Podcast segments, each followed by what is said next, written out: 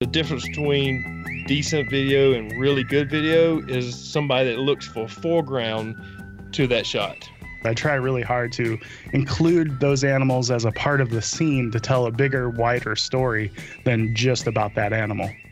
Standing chest deep in swamps with a latte in one hand and a 100 to 400 in the other. It's it's painting that whole picture of of that moment.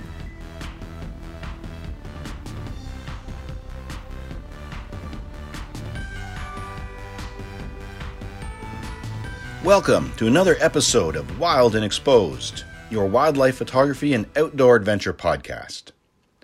This week, Michael Morrow, Ron Hayes, and Doug Gardner are joined by special guest Nick Page. Nick is a talented and knowledgeable landscape photographer from Washington State. In this week's show, he shares his tips, tricks, and insights with us. So if you want to learn what it's like to be a landscape photographer in 2019, listen in. Also, in my opinion, this week's pro tips are off the charts. So get comfortable, grab a pen and notepad, and settle in for another great podcast. All right, so we are here today. We are in four different states. We've got a guest with us today, Nick Page from the Landscape Photography Podcast and nickpagephotography.com. Uh, we'll, we'll get to his introduction here in a minute. First, we wanted to lead off, though, with our, our weekly pro tips. Uh, before we do that, how are things in South Carolina, Doug? Oh, things are getting getting good. This is the time of year I love. The temperature starts to drop. My ducks start to migrate in, and uh, you'll usually find me uh, chest deep in the swamp somewhere filming ducks, and that's what I was doing this morning. So, yeah, life is good, man. How about Mike in Colorado? It's that typical up and down. You never know. One day it's 30, the next day it's 60. Yesterday we had high, high winds. It, you know, they closed the ski lifts down in the mountains just because of the high winds. Not that much snow, but there's quite a bit of snow in the mountains. But yesterday it was all wind. Um, I just got back from Minnesota. It was super cold up there, but down here tomorrow is supposed to be 60 degrees. So, wow. Yep. Some are winter in Colorado. Yep. Yeah, I just got back from Minnesota also, but it was while I was there, it was pretty mild. Came back to the 60 to 80 mile an hour wind gusts uh, for the last couple of days. It's blowing in a storm though, so it finally sounds like we're going to get a little bit of moisture.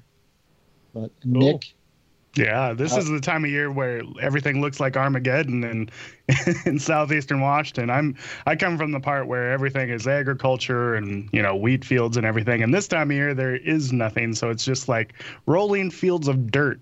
It's one. It's very beautiful, and you combine that with the flat, boring light that we have uh, sometimes in the wintertime, 40 degrees and rainy and uh, cloudy. It's it's, it's not a landscape photographer's um, paradise. I, I will tell you that it's, it's uh, pretty uninspiring. But I'm just getting back from Iceland, which was inspiring, and now I'm I'm kind of in that uh, that after trip uh, funk that you always end up in, where everything's photogenic, and then you come home and you're like, ugh, this is ugly.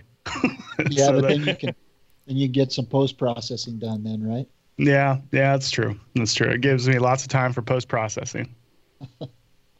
All right, uh, Mike, what do you have for us for a pro tip today? All right, so I was actually going to grab one and I couldn't find it, but we're not doing video anyway, so I'm just going to explain it. So you know when you go somewhere and somebody hands you one of those little rubber uh, wrist bracelets that have sayings on it. Some, you know, just every cause has a little thing, and you might buy it for five bucks, or they might give it to you, or whatever. You know, normally you look at those things, you're like, I've got 75 of these things everywhere I go. If somebody gives me one, and what am I going to do with these? I'll never wear them all, right? What I use those for is, and we talked about this last week, I use a lot of neutral density filters when I'm shooting video because you've got to control the light. Sometimes those little filters get stuck on your lens. So what I've done is Oh. I've taken those and they're stretchy enough and they're grippy enough. You know, a lot of times you can't get that grip that you need to twist that filter off. But I'll tell you what, you put that little thing on there, it's like an old timey oil filter wrench.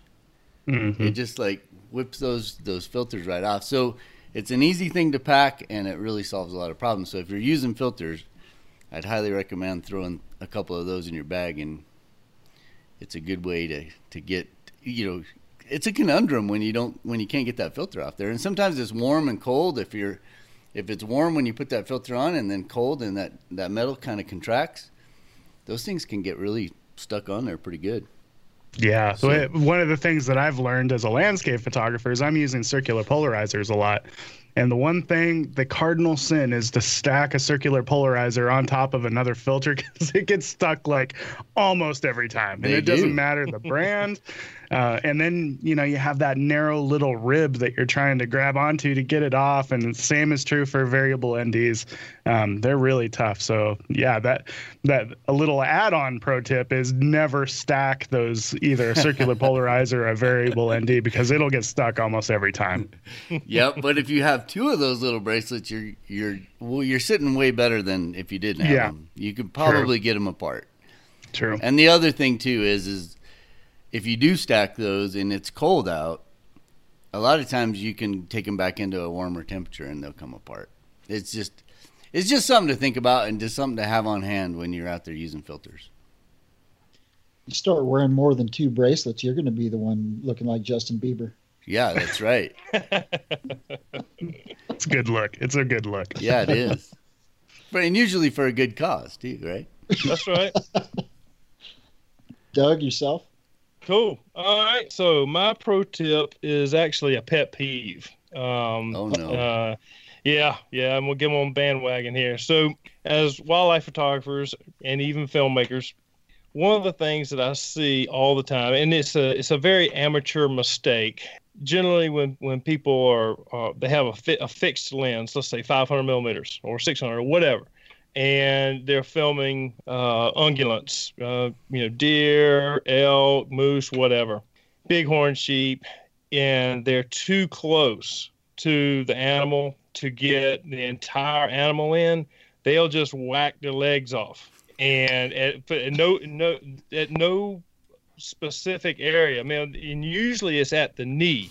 And now you have an amputee moose and uh, it, it is and it, it drives me absolutely nuts. The other thing is even if the animal, if there's plenty of room all the way around the animal, and they could frame it properly, if the animal is standing in say knee-high grass where they can't actually see from the knee or from the any of the leg, they can't see any of the legs in the grass.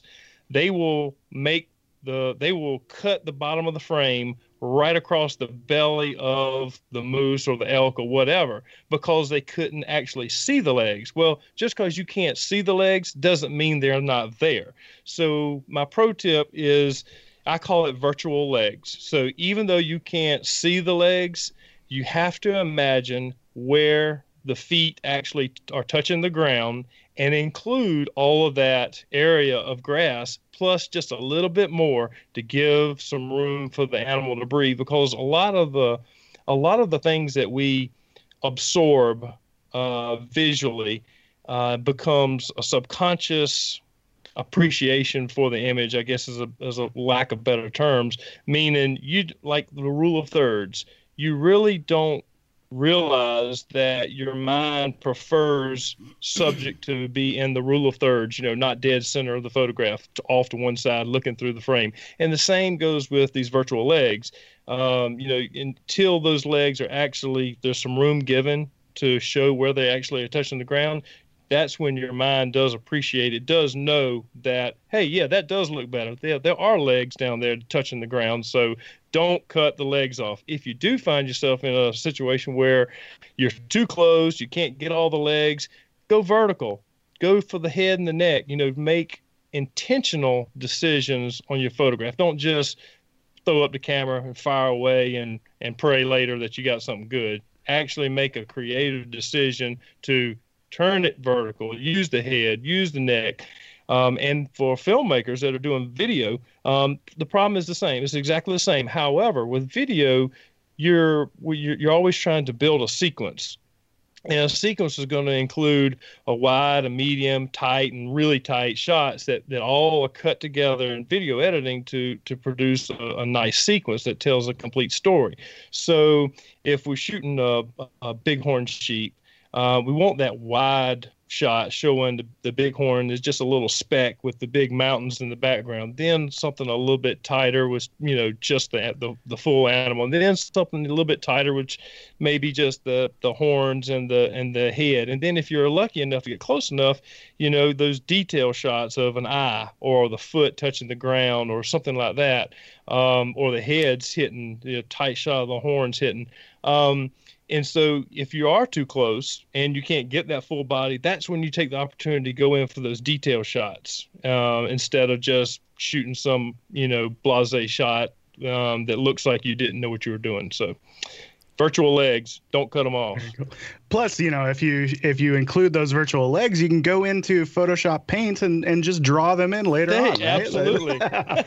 But um, one of the things that i don't know that many people know about me but i'm i'm kind of a generalist photographer. I still shoot a lot of other stuff. Um, i shoot some portraits but i'm lucky enough to get to shoot an nfl game every year and you know, when you're shooting sports, one of the things that you're always up against is, um, you know, in the heat of battle when you're f- photographing a play running running past you, uh, the the crop is so important, and trying to find comfortable ways of cropping a human or an animal or whatever but you have to find ways to crop it in a way that doesn't create tension and create some kind of awkward feeling as a viewer. And when you when you crop at joints like knees and ankles and wrists and stuff it's always just awkward because you're like where where where did their hoof go? Where did right. where did that go? So you if you do have to crop in that that awkward way you want to do it in between the joints you know do Right. do it at a, a forearm or a or you know a foreleg. And that that's one of the the tough parts but uh, yeah i totally agree. If you're going to shoot tight shoot tight. If you're going to shoot loose and sh- include the whole animal shoot loose and include the whole animal and and where that animal would be if it wasn't obstructed by vegetation or whatever I use virtual legs all the time, but typically it's uh, I just try to stand on the uphill side of everybody else that I'm around.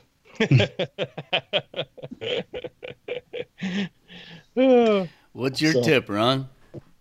Um, my tip came as a result of uh, perceived focus issues with my camera, and I I had mentioned that on the last podcast that I was having focus issues uh, with the with the 200 to 500, and it wasn't focus issues at all. It's something that I intentionally. So anytime you're shooting wildlife from a vehicle, so you're in Yellowstone Park, you're you know you're in different parks in Colorado, national parks are great spots because wildlife aren't spooky. You can pull up, you can step out of the car, get your shot. Uh, when you're shooting in the wintertime, you know, we talked about when, when we were in Alaska, uh, when that sun came up, and we talked about shooting through thermals and what that does to your focus or your ability to focus. Shooting from a vehicle is the same exact way. If you're shooting uh, from or around a vehicle in the wintertime, the air inside the vehicle, if you have a heater on, and I was with my son, and he can't stand to be cold, so he had the heater on all the time. So what you're doing is you're creating a, a, a thermal layer that you have to shoot through because if if you're shooting from a window, that hot air or warm air is going outside. When it meets that cold air, you're going to have some distortion if you try to shoot in that environment. And I, I was with him. He was on the side of the animal. So I stepped out and thought I was outside of that zone because I was away from the window. And what I didn't think about was that my vehicle had been running all morning. And so the engine block, I was shooting over the engine block. That's creating the same thing. So that was my focus issue. It's something that I know to be conscious of. But anytime you're shooting from a vehicle, make sure you're away from those thermal zones, whether it's the, you know, shoot, don't rest on the hood. If you get a, if you have to rest on the vehicle, go to the back of the vehicle where you're not going to have any heat produced by the engine Hmm, uh, or the heater inside. So that's a that's a problem not many people probably see in South Carolina. Very No. no, Every everything's a thermal zone. that's right. He lives we don't a shoot. thermal We don't shoot in South Carolina yeah, but don't throw your camera away is what I'm saying. It's Cool. it's probably something a little bit different. Cool. Good tip. All right, Uh. Nick, did you have? You've added a couple things. Did you have anything in particular? Yeah, so uh, mine is kind of uh, so I'm coming from more of a landscape photographer situation, and uh, landscape photographers, I'm guessing, have a different set of problems than, than the average wildlife photographer. Um, what it, what I'm just curious. I want to take a poll of you guys. Uh, what what kinds of uh, water gear are you guys usually using? Are you, I'm guessing that most of you are probably using waders when you're um, yeah. shooting in water situations, right? Yep. Waiters, waders, all, yep. all three of you. So I actually use something completely different and I absolutely love them. They're called NRS boundary socks and they're basically like a, a dry suit that is knee high, goes only up to your knees, but it seals against your skin.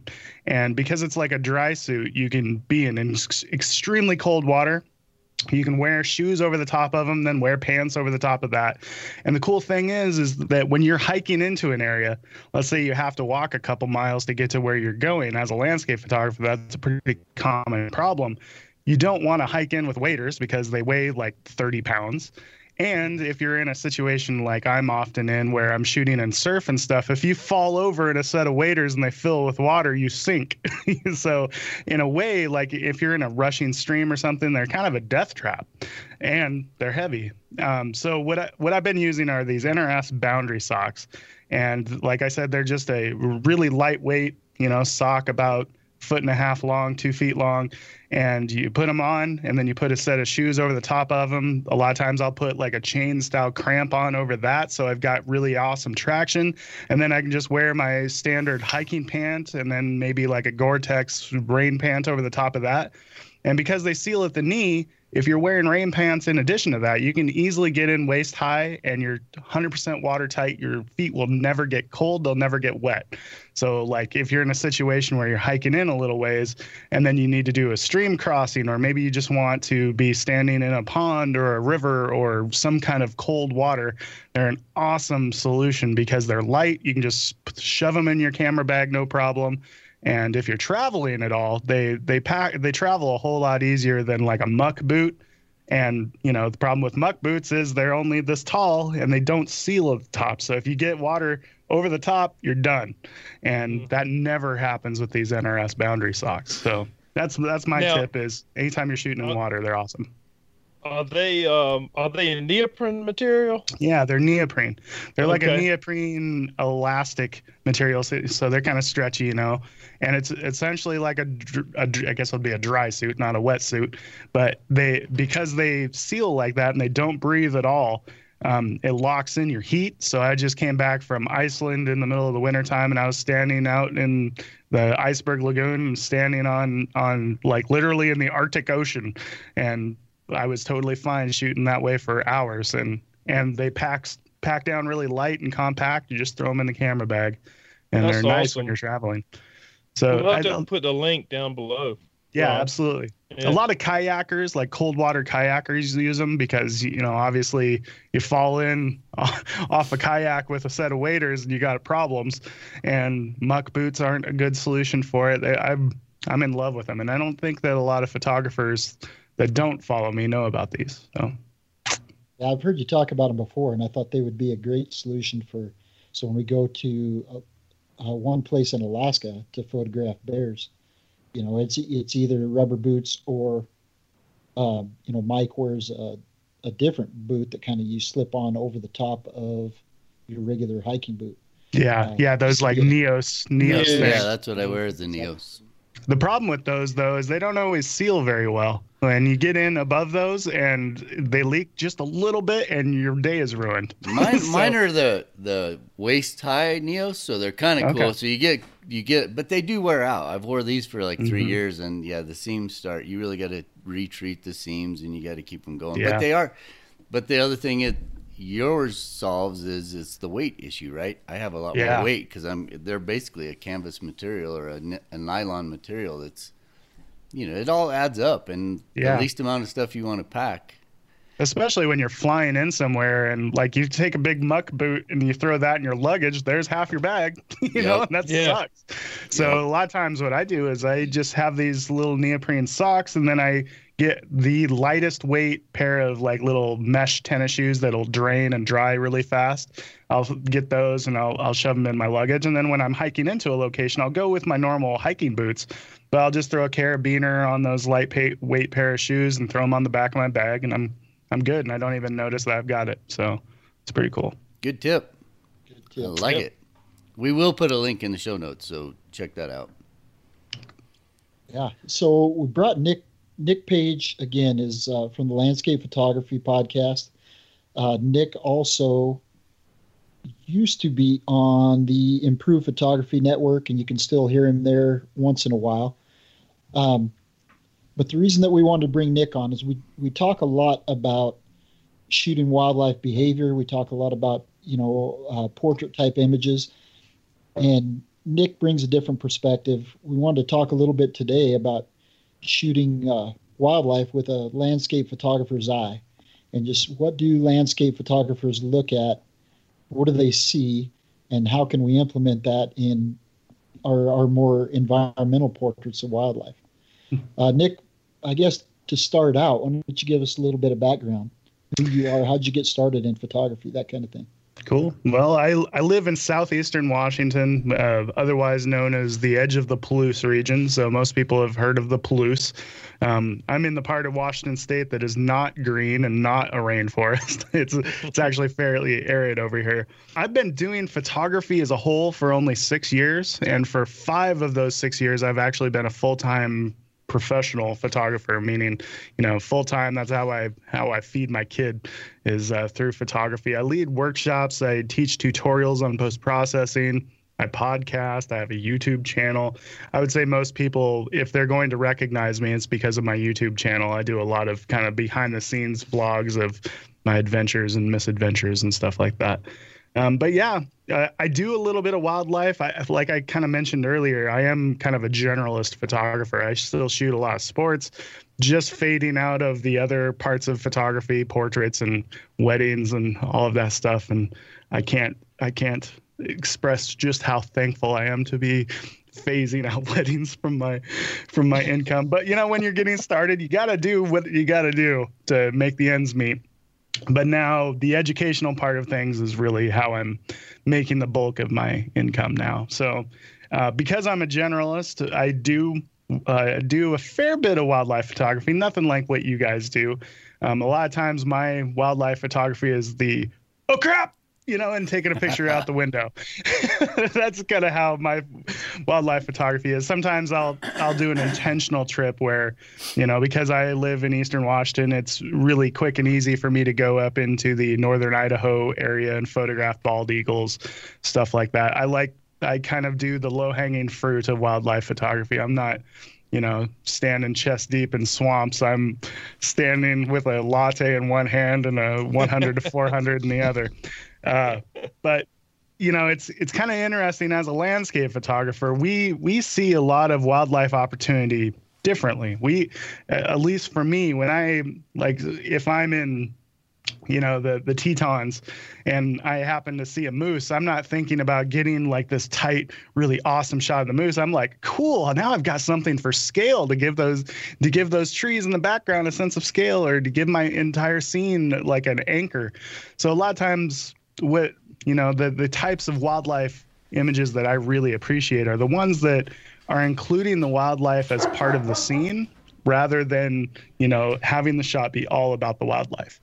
Um, to me sometimes that can really that can really um, i don't know uh, anchor an image for one. It gives the image a, a sense of scale and it gives it you know extra interest to have that that animal in the shot uh, but it also it, it just makes it feel so much more painterly and it tells a story like if if bob ross was going to paint a, a photo of a you know a big bull elk he would probably put some mountains in the background and and that's kind of how i envision my wildlife photography is i try really hard to include those animals as a part of the scene to tell a bigger wider story than just about that animal So I I got a question real quick. Do, do you photograph by the number? Photographed by the number, like like like Yeah, paint like by Bob. numbers. Is that what we're? yeah. Uh, I can't say that I do. That is what I was just going to say. I was going to say we're, we're good now. We've had a Bob Ross reference. We can wrap this thing up. yeah, a happy li- a happy little elk lives over here. That's right. He's such a happy little guy. Maybe a squirrel lives in this tree. That's right. You know what you're talking about though about anchoring a shot with with something, anchoring a landscape shot. That is so important. But even so, and I'm coming from, you know, most of my life has been uh, wildlife photography, and you know, and now I'm pretty much mostly all cinematography, and it's it's still the same um, even with video world because if I've got, you know, an elk or a bighorn or whatever it is, you know, off at a distance, um, I, um, first thing I'm doing is I'm looking for a bush, a rock, anything to kind of include in my foreground. Um, I had a producer tell me one time the difference between decent video and really good video is somebody that looks for foreground to that shot. And uh, it, it adds depth to the shot and dimension to the shot and carries the viewer's eye all the way through it at that point instead of the, the viewer's eye starting in the middle and going to the to the background. It goes all the way through, starting at foreground. So yeah, I can absolutely relate to that. Yeah, and flipping this 180 degrees as a landscape photographer, we're always like you have that foreground, we always have the background, but to have to have an animal coming into a static photo, an otherwise static photo, it gives the shot a sense of moment, and that that's one of the things that a landscape shot m- most times lacks is a sense of of movement or energy or moment because it's like, hey, a mountain and a stream you know those are there every day. But you know what's not there every day is that big beautiful bull elk over on the left you know and it gives it that sense of moment. And and just it it takes that static shot and and suddenly gives it a sense of of um moment. Yeah. Absolutely. So as you talk about, you know, giving a moment to a landscape photograph, I think the same can be said for, you know, what we're talking about right now in shooting wildlife is, you know, I can go every day, every day of the year actually, and photograph bison in Yellowstone National Park. But it's it's that moment. It's the light, it's the behavior, it's the background, it's it's painting that whole picture of of that moment just like you're talking about and in doing so i think you try to instill some emotion when i look at you know you for everybody that hasn't you need to go to nickpagephotography.com take a look at some of his landscape images and you'll see kind of what he's talking about right now. Every every one of them is a, a picture of a moment. They might not all have wildlife in them. In fact i think none of your none of the photographs that come across on your highlight reel there at the when you first log in have wildlife in them, but they do. They cap capture the moment, and I think that's what we're talking about today. And and what are we going to look at when we're trying to do that? Yeah, and you know, as a because I'm obviously a landscape photographer first, and I'm like an opportunistic uh, wildlife photographer. So you know, a lot of the wildlife opportunities that I have, it's because I happen to be in this place, and, uh, and you know, and whatever. You know, one of the shots that I sent over was uh, of these two seals jumping out of a wave and it's it, you know for me i was actually there to photograph waves. And then there's like oh hey there's these seals. I should track them for a little bit. Track them sure enough they jump out of the water and i was lucky enough to get the shot. And you know stuff like that is a lot of the type of, of wildlife that i get is just because i happen to be at this place where you know, the wildlife was. I'm not actually actively seeking it out. Um, but you know that's something for the landscape photographers listening is that there's going to be often oftentimes you know our our worlds are parallel. And so you know if you spend enough time out in nature you're going to see your fair a fair amount of wildlife. Uh, the trick is is to to be cognizant enough to to be able to photograph it. You know one of the some of the uh, you know the worst times that i've had is because i went out with a wide angle lens and then like you know this beautiful scene unfolds where again i, I keep thinking of bull elk because that's what we have here. But uh, there was this beautiful snowy scene sunset happening in the background with this beautiful glow and then uh, this big bull elk comes out, stands in the middle of the field, and just kind of stares at me. And I've got this beautiful sunset back behind him, and I've got nothing but a, a 16 to 35. and, yeah, that's not, and I missed that shot. Uh, but you know, as a landscape photographer, as, as long as you're paying attention to your surroundings, there's going to be lots of opportunities. You just have to be prepared to to get them. Um, that was going to be my question. Is kind of equipment related. So tell us what you use for equipment, but mm-hmm. also I think Doug and I run into this a lot with video where if so you're shooting landscape but then you might have the opportunity to have wildlife, right? So there's two different scenarios. With us, it's like we'll be shooting video, but then we're thinking, "Oh, this is a great still image." But it's not an easy switch. I mean, we have to make adjustments. We have to totally dial in the camera a little bit differently if we're going to shoot a still as opposed to a video. A lot of times it's two different cameras. I would assume with well, knowing what we know is if you're dialed in for a landscape shot, you're going to have to change some settings and do some different things, right? So do you do that by carrying an extra camera or do you do that just cuz or by oh, I know I need to go to this this and this or do you use one of those custom functions on your camera to just hit the button and then you're in like wildlife mode? What is the just give us your kind of snapshot into those little problems. Yeah. Sure. So, uh, equipment backstory is this year I switched from Canon to Sony, which is an interesting subject in its own.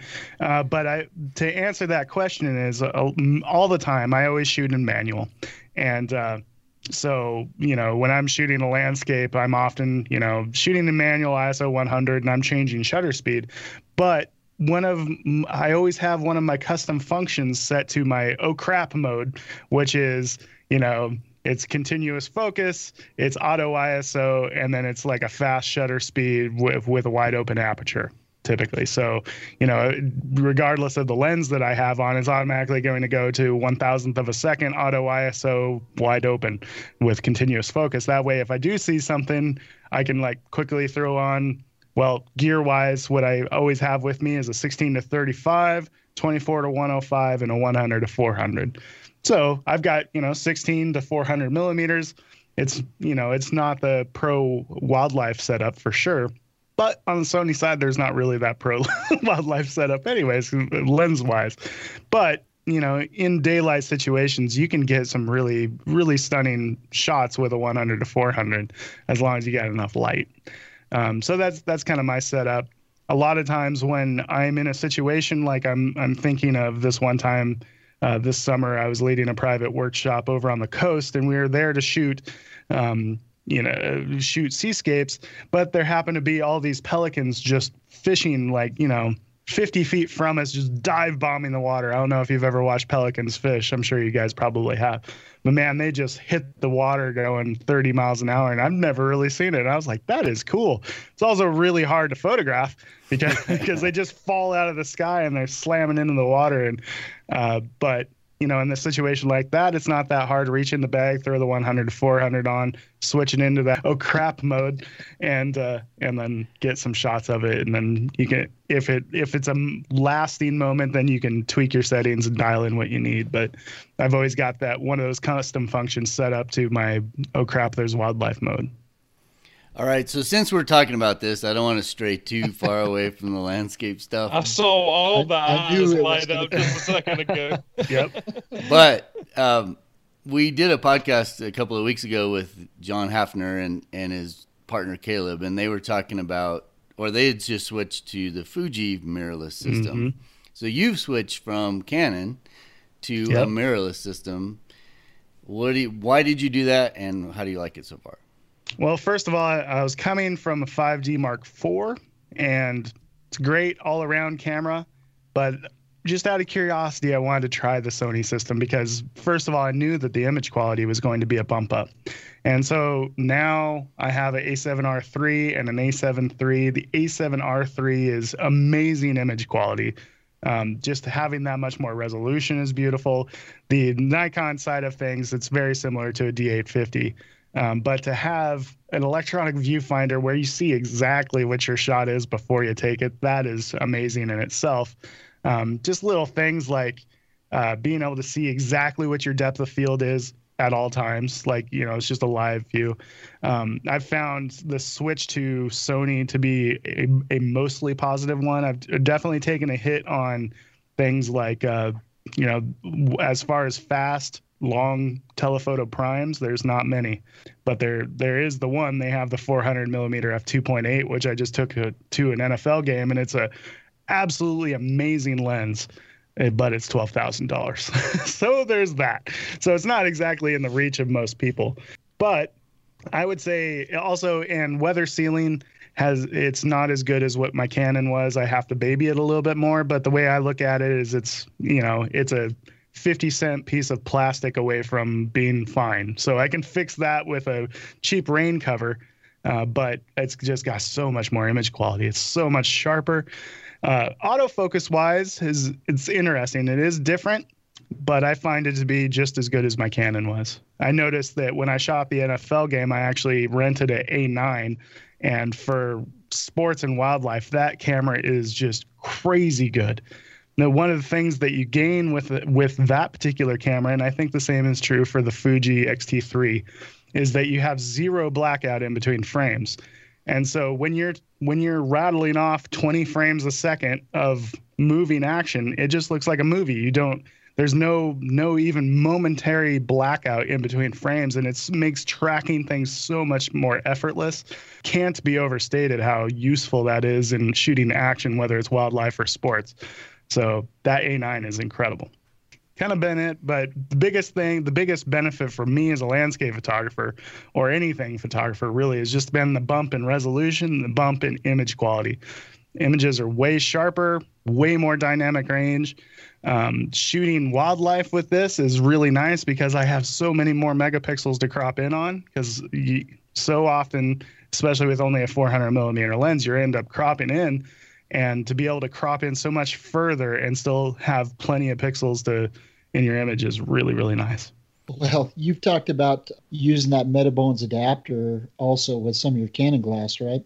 Yeah so i start i started off adapting everything thinking i went in very optimistic thinking i've got all these canon lenses and i'll just adapt them you lose a lot of image and you lose a lot of autofocus capabilities. Um, over here on the shelf, I have the Sigma 120 to 300 f2.8 for the Canon, and you know I had I had delusions of of adapting that and and it really solving a problem because it's kind of a hole in the lens lineup.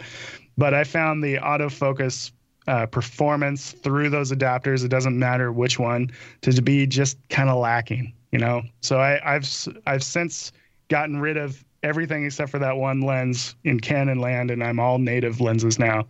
Native 70 to 200 is an amazing lens. All of the other lenses are amazing. This 100 to 400 is about the size of a Canon 70 to 200 2.8. So it's much smaller than the 100 to 400, and it's sharper. And it, it focuses excellent. I, I love the thing. I just wish that there was, you know, like a 300 2.8 or something in that fast telephoto prime area that was a little bit more affordable than the 400 2.8 because $12,000 is just too much. So you said the edge sharpness is uh, a step up, right? And so obviously with landscape photography, that is going to be huge.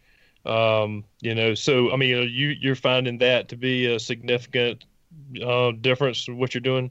Yeah, I mean, the combination of having more resolution, just you know more pixels, and this doesn't have the anti-aliasing feature. Those two things uh, make it the these files far sharper than my Canon was. Mm-hmm. Um, so regardless of the lenses, also another thing is um, I don't know if you guys are tele uh, teleconverter users. Um, it's kind of like some people just like to crop, some people like to. it's kind of, and yeah. that's exactly how I was before because the teleconverters, especially on the Canon side, were like, yeah, I could probably crop and get a little sharper. But yeah. the one four teleconverter on this is there's I can't notice a difference in in sharpness, and I cannot notice a difference in autofocus capabilities. Obviously, you know I'm losing some stops of light, but if you got that light, it's pretty awesome. How does it compare with the uh, low light capabilities with the ISO performance?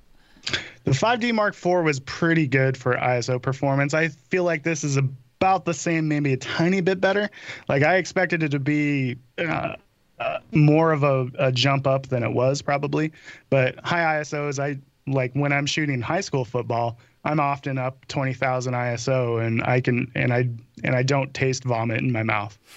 so that's saying something, right? But uh, I know my 5D4 I I never like to take it much above like 12 12,500. Um, but with this, I take it up to twenty thousand, and it's usable. You know, you don't you don't want to crop in much on it, but as long as you're using the full frame, it's totally usable. So, talk to us a little bit about the landscape stuff. As far as uh, are you out there with the tripod constantly? Is that a you know because yeah. so much of what we're talking about these days for wildlife guys is we never well wildlife still shooters nobody uses tripods anymore just because the yeah. ISO performance is so good and the lenses are pretty good, and you really don't need it. But I, as a landscape guy, you've got to have it, right? Yeah, a lot of times, you know, as a landscape shooter, you're always trying to get absolutely maximize image quality and in whatever way you need to do that. And a lot of the kind of scenes that I'm shooting, I'm oftentimes shooting water. It's just kind of what I'm drawn to because we're ta- kind of talking about how most landscape images are static and that's one of actually my pet peeves about landscape images is a static landscape it just feels boring to me so a lot of times i'm trying to find some movement most times that's through the the movement of water and so because of that a lot of times i need that tripod to get that fifth of a second or a half second or whatever it is that i'm shooting for also anytime i'm shooting on a tripod i'm far more thoughtful about composition because you set up on a tripod and then you sit back and you look at your image and you actually analyze it. If you're looking through a viewfinder, you're far less critical about corners and distractions and all the things that are entering your frame. If you're on a on a on a tripod and you're looking at the back of the LCD and you actually have a moment to ponder your composition, not only does it make you more critical of that composition, but then it from a landscape point of view, where I'm doing some fairly advanced post processing, it opens up things like focus stacking and focal length blending. And, and one of the things that I like to do oftentimes is actually shutter speed blending, where I might take a waterfall stream shot where uh, dragging the shutter a little bit for the stream because it looks really nice at a fifth of a second, but that waterfall in the background looks better at a hundredth of a second. So I change my shutter speed, change my settings, and capture both with the exact same composition and then blend the faster shutter speed in with the slower shutter speed. Uh, lots of things like that. It's really hard to pull off in a in a high quality way handheld. So I I preach tripods pretty heavily. Amen. I do too. I don't care what anybody else says. Still, stills or video. I, I still preach the the uh, the tripod. You know, as as the resolution of our cameras gets higher, camera shake becomes more of a problem anyway. So there's been lots of times where even though my shutter speed was nice and fast because I was whipping the camera a little bit when I took that shot, like, you know, moving waves or whatever, I'm not getting that critical sharpness that I would have had I been had a nice stable platform and used that same shutter speed. You made a switch recently there too, didn't you? Uh, it's actually not super recently, but um, I used to use Feisol tripods. And well, you know, I bought one and I used it for a while. I had all kinds of issues with it. And then now I'm really right stuff everything. I once you once you go really right stuff, you never go back. That's right. um, so I I have two setups. I have my big big setup, which is my 3-4L with a BH55 head thing is just a beast with a panorama head. And then I have my small, I have to walk somewhere further than 30 feet from the car. And so I have like a 2.4 uh, a 2.4 Versa with a BH40, and that's kind of my hiking setup. And man, really right stuff. It's just how it sounds. It's really right stuff. I love it. Even little things like I don't know, and nobody will be able to see this, but on top of my 100 to 400, I have a tripod foot replacement that is just in the shape of an Arca Swiss compatible uh, foot. So you don't, there's no plate needed. The foot is the plate, and just little things like that. It's actually a weight saver. Plus, it, uh, really nice stuff has a strap system which uses the quick release um, it's like actually designed for military rifles, where they, their strap is made from Kevlar, and then it's got this really awesome connection system where you just uh, shove it in and it can swivel 380 deg- 380 degrees. That'd be a trick. 360 degrees, and then uh, you can just quickly release it. And it's way better than anything out there because it can't fail. But everything that Really Right Stuff does is just amazing. I use their L brackets on everything, and and I use their tripods and ball heads. Yeah, we were fortunate enough to have Joe Johnson on the show. Really Right Stuff sponsored uh, Doug's TV sh- series. Oh, nice. Five years. So, yeah, Joe came on the show and talked a little bit about the company, and yeah, it is some fantastic equipment. Yeah, they they do everything the right way rather than the more cost affordable way. And for that reason, it's also really expensive stuff, but you know, if if you can either buy nice or buy twice as they say. There you go. And so if you if you get something really high quality at the very beginning, you're going to actually be saving money because you're not going to have to replace it every 2 years. So, Nick, w- when we talk about looking at wildlife photography with a landscape photographer's eye, when you're going out and you're trying to decide on a composition, I mean, you you typically know the area that you want to be in.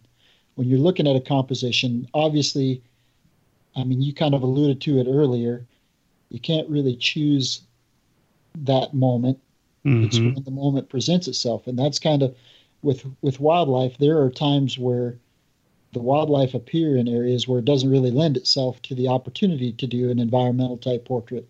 It's you know it's going to be a tight shot, and that's all you're going to have.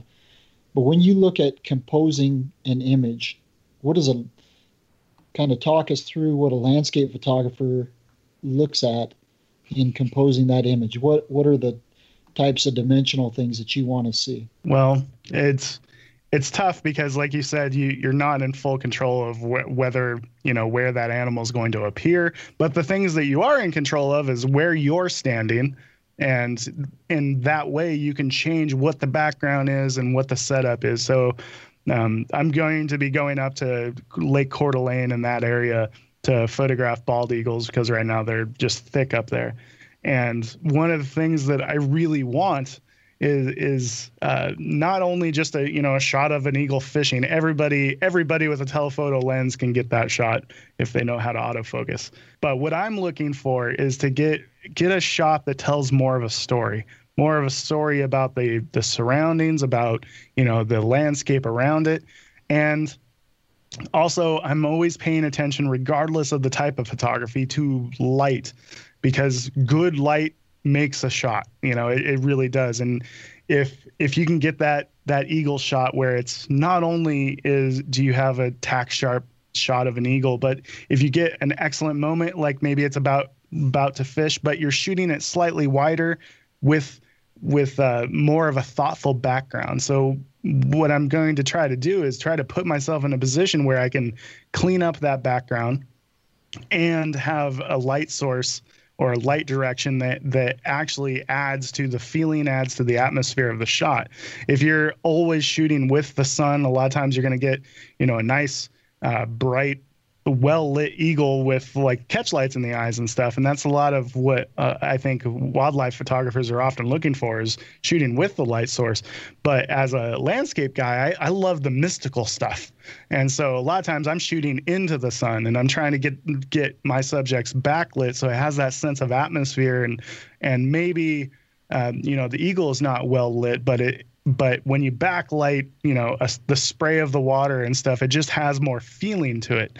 You know bob ross paint let's go back to bob ross. Uh, you know bob ross lo- loves the uh, and other painters love to paint things that have that sense of atmosphere that sense of feeling and mood. And so when I'm taking a photo, I, I, and when I'm composing a photo, whether it's you know cropping in on a shot or whatever, I I often try to think to myself, if I was painting this scene, would I include everything in it? And when you're when you have an eagle swooping down, would you include that house in the background, or would you try to crop it out, or would you try to compose it in a way to where you're simplifying the shot? Because the more you simplify a shot, m- most times the more uh, successful it's going to be because the viewer is not going to be distracted by all those little things in the background. So, with that said, I'm going to try to put myself in a position where I can have that nice clean background, have that mystical backlight, and still capture the moment of the eagle, you know, either swooping away with a fish or about to about to pounce on a fish. Um, so that that's the kind of stuff that I'm thinking about. Is I'm thinking about light direction, cleaning up backgrounds, but not shooting so tight to where it's all about the eagle. I'm also trying to include that landscape back behind it. So let me ask you a question about um, about aperture. Oh, let, let's let's dumb it down to the very basics, where you know everybody's starting out. They've been told, okay, for landscape shots, you know, you want the maximum amount of depth of field, so therefore you should shoot f22, right? Well, as you get into it, you uh, you get more experience, you do start to realize that some lenses start to fail past, mm-hmm. you know, f11. And um, so I'm curious from a landscape photographer's, you know, specifically a landscape photographer's point of view, how do you deal with that? Do you just know your lenses already, or do you do you kind of say, you know what, screw it, it's not that bad. I want the extra depth of field, or you know, how do you approach that? So you kind of hit on it like knowing your lenses is really important i think most like pro grade professional lenses right now they perform better than pro grade professional lenses of 10 years ago used to.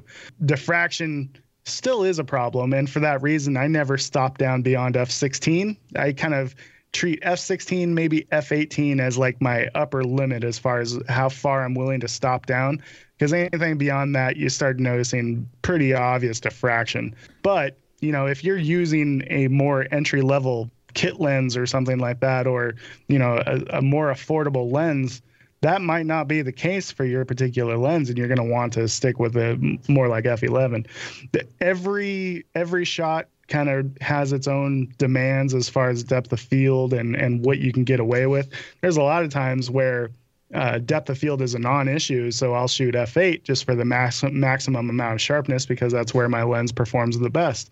Uh, there are other times where I have a very static scene. I have rock, dirt, mountain, like nothing's moving, so I will actually shoot f8 and then I'll focus stack it where I can still achieve that depth of field, but using focus stacking where in post I can combine all those shots and then I can get an even sharper shot than if I was to use um, some kind of hyper uh, hyper focal length calculator and stuff, which it provides acceptably sharp, which I, I hate that term because because acceptably sharp is not sharp. So um, so a lot of times I'll if I have a very static scene, I like a, a focus stack if I'm pretty close to my foreground. But in wildlife stuff, it feels like you're always fighting the amount of light. It always feels like you never have quite enough light to get the settings you'd love to have. So and then you then you start thinking about well how much depth of field do i actually need like how close am i to that animal and how much do i want sharp most times i find myself just like shooting wide open because i need all the light i can get because i'm not shooting a 500 uh, f4 and i'm not shooting you know a 400 28 I don't have all the light I need, so therefore I'm just going to get all the light I can get, which is often you know f five six or f f five whatever. So I I had a question. A lot of times when I'm out shooting, so being a wildlife guy, we're running around with a two to four or a 500 mil or whatever it is, yep. right? But I always want that environmental portrait. So I just want to know if you've tried this, and with the amount of post processing you do, you may have I just had never. It's really hard to find the right situation. So a lot of times my thought is is okay. I've got let's say we're shooting Dall sheep, and I've got a Dall sheep sitting on this ridge, and I've got a a big telephoto, right? So I'm very limited as to what I can shoot around it. So what I've tried in the past is I'll shoot that shot, then I'll quickly bang off several shots to create this panorama shot and stitch them all together in post processing, and now I've got my environmental portrait the issue I run into is it's really hard to get that perfect situation to pull that off mm-hmm. just right. Have you tried that before, and and have you had any success at it? I actually never have because I'm I'm very seldom shooting a long prime. I'm always got a zoom, so uh, then right. I just go well, 100 millimeters. Look at that, I fixed the problem. But uh, yeah, what you're talking about is something that you know actually a lot of portrait photographers are doing. It's kind of a technique where you, especially if you're a back button focus user, like I bet all three of you guys are, huh? right? Yep. All three? No. Yep. No. Manual. Oh, um, oh, because video, video. Okay, okay. I was gonna say if it you're shooting No, birds still, it's stills too. Stills too. Yeah. and shooting moving Yeah. birds, manual. Yeah, but he's a he's a are you shooting film see or this, what's uh, going on? you see this though? You see these? That I'm not. I'm not as good as I once was. wow, that. So you just you just leveled up, sir. That's Yeah. that's what was I even saying? Well, and I have to throw in there reality. too. Uh, Mark is a he isn't the back. He's wildlife guy, but he doesn't use the back button. He likes to have it on the trigger because then he can move his focus point around. You Ah, because quickly. his thumb is free, right? So he can True. he can compose while he's using his trigger finger to Yeah, and that's the thing. Like that's something that people don't really talk about. Is people love being able to move their focus point with like the touch screen on some of the new mirrorless, but that only works if you're not a back button focus user. As soon as you're a back button focus user, which I am as well, um, that is just a really slow way of doing it. But right. uh, but uh, anyways, what I was gonna say, which is le- way less cool now, is is that something that people will do is they'll they'll take that they'll focus on their subject and they'll take that first shot. And then they will shoot a panorama while not refocusing. And then you end up with this really cool shallow depth of field wide shot which is actually beyond the capabilities of of most lenses because they're you're getting a relatively wide point of view, but with a much shallower depth of field than most lenses are capable of. So the problem with um, what you're talking about is that you would end up with a fairly shallow depth of field in that environmental portrait, which could be cool, but at the same time, if you're going to include a lot of that environment, it's going to be a little bit weird if it's all soft and you know bokeh out, which it would be. But- Right. Yeah, you really have to play with it, and that's what that's why I say it really requires the. I've tried it a lot, and I think about it all the time, but it's never in the perfect situation, or or that panorama is better off to the right and the animal's looking to the left, or whatever the situation is. It's it's difficult. It's always on my mind, but I'd never really quite get the perfect situation. one situation that that would be really cool is if you had a situation where it was kind of a depth shot where you're shooting through um, a lot of vegetation or something and you have a lot of out of focus uh, you know foliage and stuff around your sharp subject that would be really cool to really emphasize some of that um, shallow depth of field that you get with that long telephoto Yeah, it's something to play with. I think um, you know when I started doing it, I thought oh, this would be a really cool, you know, twenty foot long print. But then who is going to buy that, right? yeah exactly. or who has the room to put that up on their in their house, so or on the side of a building or whatever. So limited use, but it's a fun thing to play with. It's, Yeah. it's fun to think about, and if you do get it, it can be quite striking. And Yeah, you could sell it for a hundred thousand dollars and retire. Yeah, you got- and that that'd be a great uh, like photo competition like see who can get the best one of those because it's such a special use thing they'd have to earn it Yep, yeah. Exactly. Cool. I got a question for you. Um, so I noticed on your website, and by the way, um, I didn't get a chance to tell you earlier. Your work is phenomenal. I Oh, mean, some of the some of the best uh, landscape stuff I've seen. Really, really good stuff. So Oh, props to you. you. on that. Um, but I was looking at some of your your night sky stuff, uh, especially with the aurora and things like that.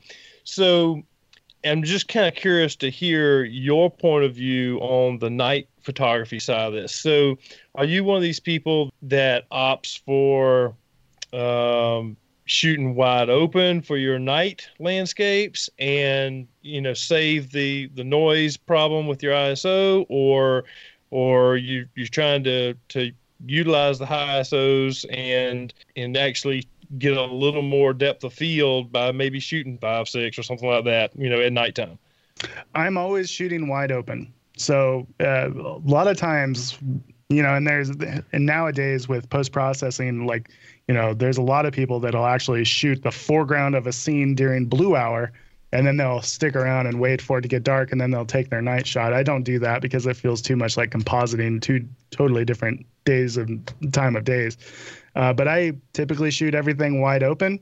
But if I have a depth of field problem, like I'm my main subject or my foreground is not sharp enough to make the photo look decent, I will focus stack it. So I'll still mm. I'll shoot that same shot. Maybe I will change my settings where I'm doing like a two minute or three minute long exposure to get some more sh- shadow information. But then I'll just focus stack and I'll do a series of those. And then I can get that depth of field while shooting at f2.8 while keeping my ISO relatively low. I mean, even then I'm still shooting ISO 5000 or 8000, but it, at least it helps. Like some of the aurora shots that we just did in Iceland, uh, we were lucky enough to not be super close to our foreground, so that wasn't an issue. But what was an issue is that you actually have a really high dynamic range scene. The difference between that aurora, which you're photographing at ISO 3200 for like three seconds, and that foreground with no moonlight, it was massive. Like you have zero shadow information. So to overcome that, what we were doing, or what I was encouraging everybody to do, is to take one long exposure. So we were talking like f2.8 at ISO 800 for like four minutes. And you're going to get some hot pixels, but you're also going to get a whole lot of shadow information. Uh, you take that shot and then you change your settings, take a shot ISO 3200 for three seconds so you can freeze the aurora, get nice pinpoint sharp stars, and then blend the two together, kind of like an exposure blend, just like you have bright sky, um, dark foregrounds. It's, it's another exposure blending situation, kind of like a sunset shot. Now these eight thousand, you know, eight and ten thousand ISOs, um, that's with the Sony. That's not you weren't shooting that with the uh, with the Canon. I was like I I started not feeling so great about the images about ISO 8000. Yeah. ISO 8000 is about as high as I ever shoot a night shot because I I kind of feel like you don't need much. Uh, even at that, the sky is overexposed and then you have to bring it back down. Uh, but the benefit to that is that you're probably using a shorter shutter speed with finer points for your stars. But you can always darken stuff down uh, in post, I prefer to kind of expose it somewhere in that ISO 5000, maybe 6400 area because it seems to be an, a nice luminance value that to start with, and then you can darken it down, add some contrast to it. Excellent. Yep. Mike, you're looking either puzzled or you've got a question. No, no he's, no, he's no, reading a blog. no, actually, I got your pictures up on the side over here. No, I was just uh, I don't want to get too much away from the wildlife stuff, but I just uh, got tons of questions, right? Because I just picked up that Sony camera as well. I still have mm-hmm. all the Canon. I didn't get rid of the Canon. I just had a situation where the Sony worked, and long story. But how does that thing perform when you're out in the cold? Like if you're in ice, I mean, obviously you had to deal with some pretty cold temperatures, right? Yeah, I mean, so the thing about in Iceland is it's not so much the temperature that gets you; it's the wind. So we we were shooting about 28 degrees Fahrenheit with like 60 to 70 mile an hour winds, and it was the winds that gets you because you're you're dealing with really high humidity, wet, cold wind. And there was one day that we had gusts uh, gusts up to 111 miles an hour and we weren't shooting in that, but we were shooting in stuff that was pretty close. Uh, but the batteries on the Sony are actually better than on my Canon. The the batteries that they switched to for the A9, A7R3, and the A7 III, uh, they're much improved from the previous generation. And I get, you know, I'm I'm shooting a combination of video and photos and I'm still getting a battery to last me almost all day shooting all day. It's in, it's really impressive how well the batteries last. It's better than my Canon was. So you started out as a as a still shooter, correct? Yeah. Well, yeah. So most of the video that I do, it's not so much uh, that I'm doing, you know, amazing cinematography. It's that I'm recording my experience in the location. So um, I'm doing this weird combination of like I'm taking photos, but then I'm filming myself taking photos. And so my typical setup is I'll have my still setup, which is my A7R3, and then I have my A7 III as kind of my video camera, which I'll throw on a gimbal and then like try to film my whole experience doing that. And so I end up with a larger kit because I'm packing around a couple bodies, and then that means I need two wide angle lenses, and then I've got this gimbal, and then I've got a couple tripods. It, it com you know makes everything more complex, but that's kind of how the YouTube channel has to has to work. Yeah, it all you know. It seems like all this equipment makes for an lighter, easier more agile kit, but I know it, for Doug and I, it does not work at all. We're Yeah. packing around tons of gear all the time and bigger tripods and Yeah. but that's how you get the good stuff, right? And that's how you you make it all work. But that a gimbal setup with that Sony system is pretty sweet little setup. Yeah, because you combine the gimbal with the the in-body stabilization, and it makes stuff really nice and smooth. It's got really decent for what I'm using it for. It's got really decent audio preamps on it, better than my Canon was for sure. Plus, I've got full full frame 4K, which is not something that Canon does yet. So, you know, because I was shooting so much more video, Sony made a lot more sense. Just you know, the video capabilities and stuff um, really blew the Canon out of the water. Cool. Yeah, I mean, I we I could sit and talk about this all day, Ron. So we better, better Yeah. move on because I've Better got intervene. I've got ton and tons and tons of questions, but we'll do that later. So, Nick, wh- what advice would you give wildlife phot- photographers when they're looking for the environmental portrait? I mean, you've you've touched on a lot of things, but what's the one thing that we can do as wildlife photographers to train our eye to Yeah, the man. landscape photography would see? I would say the biggest thing is just to try to think like a painter.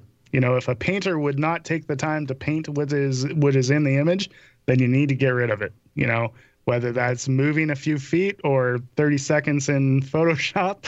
You know, uh, I know that the landscape photographers, especially these days, are much quicker to post process problems away. And as wildlife photographers, like you know, you you kind of almost have a different set of of guidelines that you have to live by just so people you know believe the images that they're seeing. Um, but you thinking like a painter and removing distractions and trying to create um, not only scale but separation.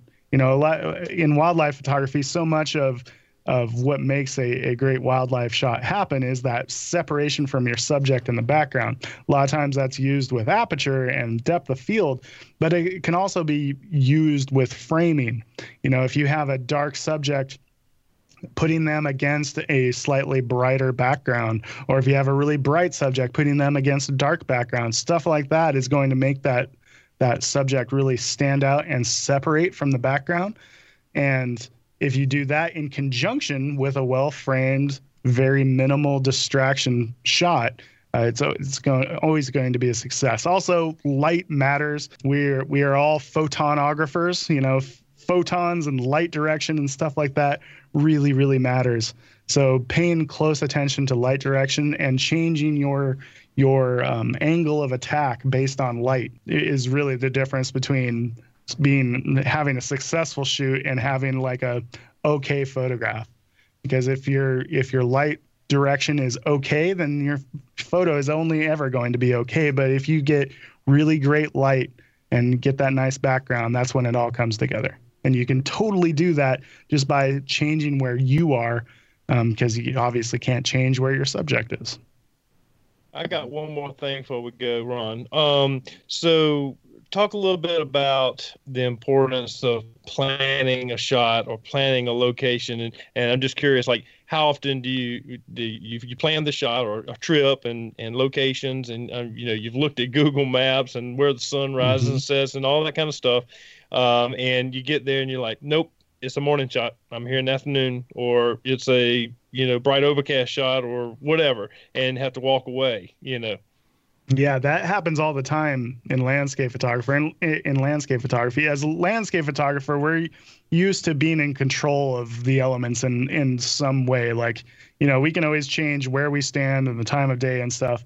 But with wildlife photography, you can't change where the animals are going to be. The best you can do is try to set yourself up for success. And the, the you know the more you know about the location and the more more you've scouted all the different possibilities of where they might be or where you can be, uh, that stuff is going to be what really makes a difference in in the success of a shoot shoot. So using things like the photographer's ephemeris, where you see exactly the light directions, you can see like where the little clearings are going to be, stuff like that.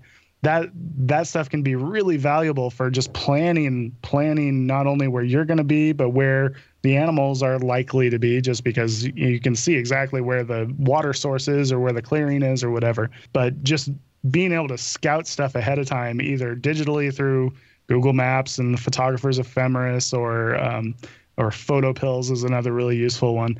Uh, one of the things I uh, tools I really love is using photo PhotoPills uh, we do it all the time as landscape photographers, where you can actually have um, augmented reality be at the location and then scroll through and see exactly where the sun's going to be uh, on your phone at any given time during any given day. It really makes planning stuff a lot better. And the more the more of that kind of knowledge you have, the more likely you are to be successful because you can get there and you can call audibles that are that are educated rather than just guessing. Cool. Thank you. You're like an encyclopedia. well, that's that's why they pay me the big bucks. yeah. Just call him Wiki Nick. Yep, Wiki Nick. so put out your Instagram handle. Yeah, so people can find me. Um, just do a search for Nick Page Photography, and you're going to find me uh, on Instagram, which is where I share the most images these days because Facebook is kind of dead. at least to the landscape photographer. Uh, and on YouTube, if you're interested in following my videos and following like my different adventures and stuff, you can follow me on YouTube. Just do a search for Nick Page, and my website is Nick Page Photography. My podcast is the Landscape Photography Podcast. No idea where I came up with the name. It's just a blazing moment of inspiration there. but yeah, that's that's where you guys can find me. I have tutorials on post processing and workshops and all that fun stuff. So where's your next workshop? Uh, I head to Kauai, which is really rough this time of year. I know, yeah, Kauai, Hawaii. Um, so I leave. Uh, I guess it's three weeks. So I'll be sipping mai tais and wearing flip flops and enjoying 80 degree days here in a couple weeks. Nice. Yeah. And is that a full gig, workshop, or can somebody can somebody join in? It's a full workshop. Um, actually, I think every workshop during 2019 is already full, which uh, makes it very difficult to market anything. But um, I know I'm going to. One thing that is open is right now there is uh, registrations being uh, available for the Out of Oregon um, conference. It's a landscape photography conference where there's people like Sean Bagshaw and Blake Rudis and Erin Babnik and Gavin Hardcastle, a whole bunch of really great instructors and we go out and we shoot in the morning. We go out and shoot in the evening, kind of like a workshop in the Newport, Oregon area. But then all day long, there's presentations and and portfolio reviews and and post production stuff. So um, lots of really cool stuff. And I think there's like I don't know, like eight spots left, and there's a hundred spots. So better be quick. what, what's that, the timing on that? Uh, that's going to be next October. So October of 20, what year is it? 19? 2019 and that'll be it's called out of oregon. So if you do a google search for out of oregon you'll find that stuff. And i think um, you can get 300 bucks off if you use the name the code page which is my last name. So there's that. cool. merry christmas. Yeah merry christmas to you guys. Thanks for having yeah. me on. This has been fun. Yeah Thank yeah. you. thanks for agreeing for to be on. we'll make something happen and thanks for your time today. It was really good. Awesome. yeah but i appreciate it. Enjoyed it. Thanks to nick page for taking the time to be this week's guest you can see more of his work in this episode's show notes at wildandexposed.com. Also, no matter what podcast platform you're listening to us on, please take the time to follow along and subscribe and to give us a positive review, that five star rating or the thumbs up, as those allow us to do what we love to do and bring you these podcasts on a weekly basis. Until next time, You've been listening to Wild and Exposed Podcast. Thanks for tuning in.